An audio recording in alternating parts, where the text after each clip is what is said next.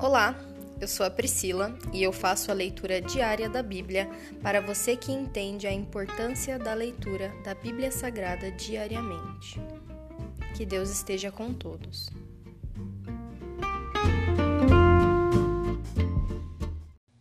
Ouça agora o capítulo 18 do livro de Juízes.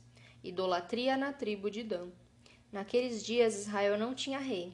A tribo de Dan procurava um lugar onde se estabelecer pois ainda não tinha tomado posse do território que havia recebido como herança, quando a terra foi dividida entre as tribos de Israel. Então os homens de Dan escolheram dentre seus clãs cinco guerreiros corajosos das cidades de Zorá e Estaol, para explorar um território onde a tribo pudesse se estabelecer.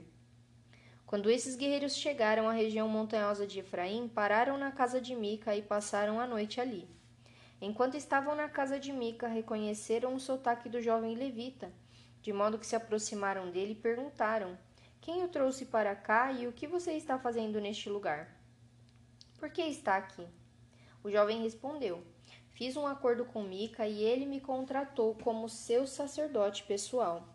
Então eles disseram: Pergunte a Deus se nossa viagem será bem-sucedida. Vão em paz, respondeu o sacerdote. O Senhor está cuidando de sua viagem. Os cinco homens prosseguiram até a cidade de Laís, onde notaram que os habitantes levavam uma vida tranquila como os sidônios. Eram pacíficos e viviam em segurança, pois não havia quem os oprimisse em sua terra. Estava longe de Sidom e não tinha nenhum aliado por perto. Quando os homens voltaram a Zorá e a Estaol, seus parentes lhe perguntaram: O que vocês descobriram? Eles responderam: Vamos atacá-los. Vimos a terra e ela é muito boa. O que vocês estão esperando? Não hesitem em avançar e tomar posse dela. Quando chegarem lá, verão que o povo leva uma vida tranquila. Deus nos deu uma terra espaçosa e fértil, onde não falta nada. Então seiscentos homens da tribo de Dan, armados para a guerra, partiram de Zorá e de Estaol. Acamparam num lugar a oeste de Kiriat Jearim, em Judá, conhecido hoje como Maanedan. Dali prosseguiram para a região montanhosa de Efraim e chegaram à casa de Mica. Os cinco homens que haviam explorado a terra nos arredores de Laís explicaram aos outros: Numa destas casas há um colete sacerdotal e também alguns ídolos do lar uma imagem esculpida e um ídolo de, de metal. O que vocês acham que devem fazer? Os cinco homens saíram da estrada principal e foram à casa de Mica, onde morava o jovem levita, e o saudaram. Seiscentos guerreiros armados da tribo de Dan ficaram à entrada da porta, e os cinco espiões entraram no santuário e removeram a imagem esculpida, o colete sacerdotal os ídolos do lar e o ídolo de metal. Enquanto isso, o sacerdote ficou junto à porta com os seiscentos guerreiros armados. Quando o sacerdote viu que os homens estavam levando todos os objetos sagrados do santuário de Mica, perguntou: O que vocês estão fazendo?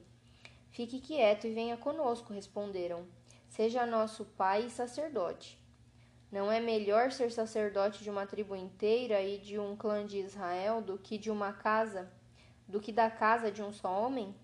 O jovem sacerdote aceitou de bom grado acompanhá-los.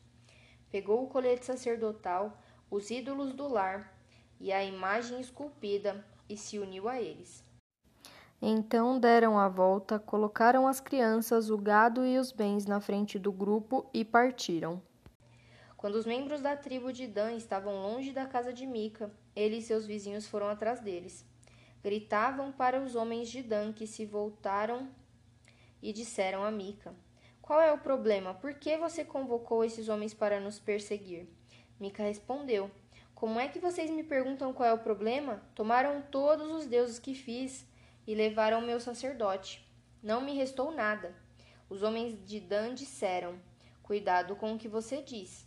Temos em nosso meio alguns homens agressivos que poderiam ficar com raiva e matar você e sua família. Assim os homens de Dan seguiram o caminho. Quando Mica viu que eram numerosos demais para atacá-los, deu meia volta e foi para casa.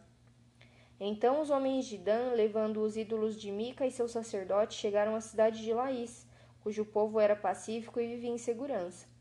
Mataram a espada os habitantes e queimaram a cidade. Não havia ninguém que livrasse os habitantes da cidade, pois estavam longe de Sidom e não tinham nenhum aliado por perto. Isso aconteceu no vale de Bet-Reob. Então o povo da tribo de Dan reconstruiu a cidade e passou a habitar nela. Mudaram seu nome para Dan em homenagem ao antepassado deles, e o filho de Jacó. Antes disso, a cidade se chamava Laís. Levantaram ali uma imagem esculpida e nomearam Jonatas, filho de Gerson, filho de Moisés, como seu sacerdote. Os descendentes de Jonatas serviram como sacerdotes da tribo de Dan até a época do exílio. Assim a tribo de Dan adorou a imagem esculpida de Mica durante todo o tempo em que a casa de Deus permaneceu em Siló. Esse é aqui o capítulo 18 do livro de Juízes. Pai, essa história registrada nas tuas escrituras me faz refletir quão deturbada é a natureza do ser humano com ameaças, com traições, com matanças, com todo tipo de, de concupiscência da carne, com desejo, principalmente de fazer coisas ruins. Mas o Senhor nos limpa de todas essas coisas. O Senhor nos perdoa por todos os nossos pecados. O Senhor nos sara e nos faz verdadeiramente justificados e santos através de Jesus Cristo. Perdoa, Senhor, as nossas falhas. Faz com que sejamos, meu Pai, filhos teus. Nós nunca faremos nada para merecer o teu amor, mas ainda assim o Senhor nos ama e o Senhor quer que nós demos, o Senhor quer que a gente dê o melhor de nós. Dá-nos força e coragem para ser a melhor versão de nós mesmos. Essa é a minha oração, Pai. Em nome de Jesus. Amém.